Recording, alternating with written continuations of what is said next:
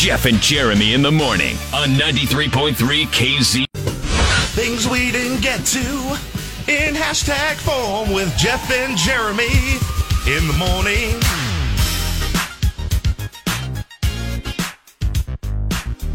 All right, uh, let's see here. Hashtag the unfriendly skies. I tell you, if this was a reality show, I think I'd be glued to it. And Oh, yeah. is ugly passenger behavior. Hashtag that one up. It doesn't even have to be a, a reality show. It could be one of those quick, um, just clips of people on planes yeah, videotaping people. and then like four people sitting jerks. around talking about it, like TMZ does their show. You know, they sit around Yeah. and they talk about the clip. I told you there was a rude bitch I'd behind me. I'd watch that. They got her off the plane quick, though. Gotta say, give it up to Alaska for that.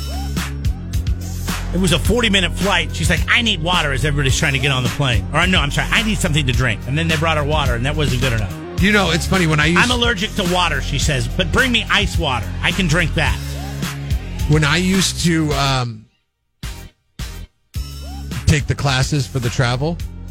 Oh, they yeah, say you were that- studying to be a they- flight attendant. Yeah, they say that travel, just the overall concept of it psychologically, Stresses people out. it has this huge effect on certain people. Yeah. And like that's why oftentimes you see people go crazy when normally they would be just normal normal people because the about the enormity TSA lines? the enormity of going from Los Angeles to Washington D.C. in 4 hours is a lot for some people's brains to handle. the TSA lines when you go through to do your scanning, your metal detectors, and they scan your luggage.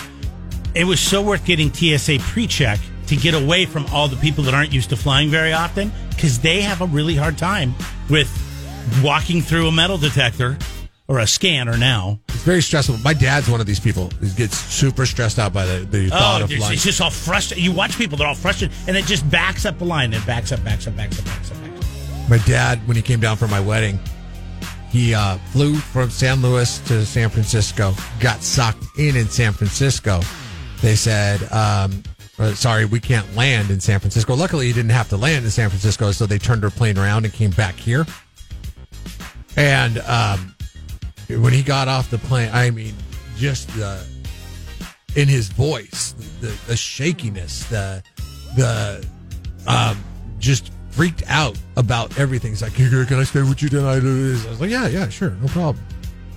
Then he was stressed out about the next. Go smoke a bowl, Dad. That's the problem. He probably went an hour and a half without.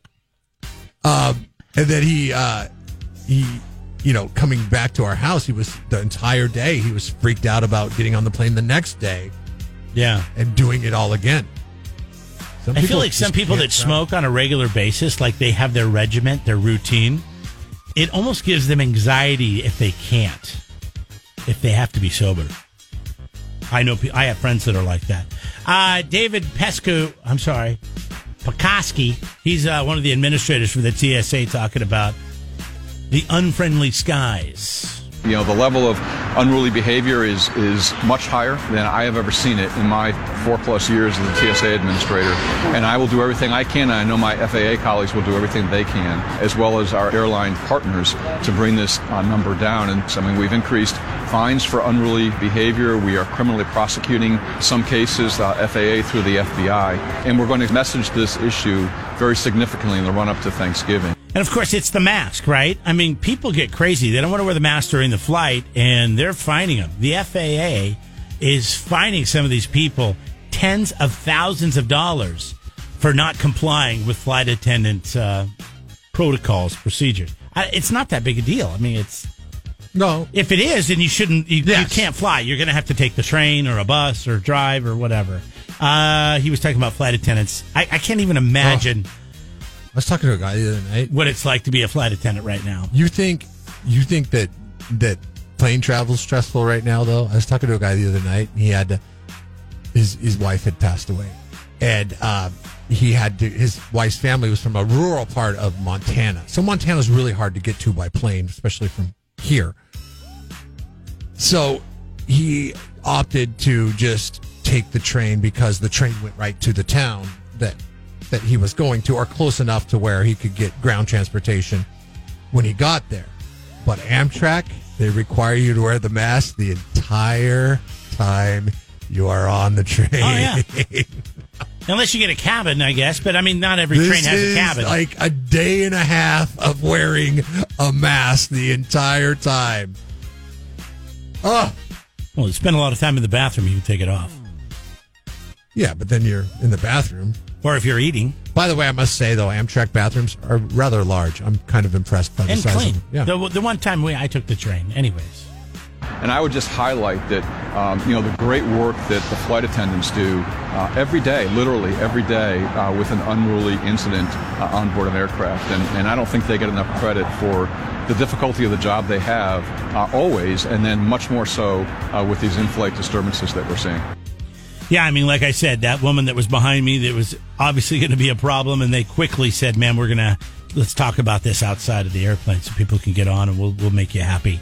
They they did it so quick. I was so impressed. It didn't hit me until after we take we'd taken off, and I was thinking about. it. I'm like, "Wow, they got in there and got that handled quick, and got her out of the way." Number one, number two, got her away from everybody, so it didn't escalate. And uh, I don't know how she got to Portland, I don't think she was flying. Well, I that guarantee you, airline. if she's on the train, there was some issues because she was, you know, if you're allergic to the water on the plane, you're allergic to the water on the train. Apparently, there's marijuana gum your dad could chew next time he flies. Well, yeah, but I mean, keep in mind this was This you know, was before it was legal, before we had. Jeff and Jeremy. It's like a radio gasm. I said, hey, babe, check it out on the podcast. Apple Podcast, Google Podcast. And Spotify! All this is going viral.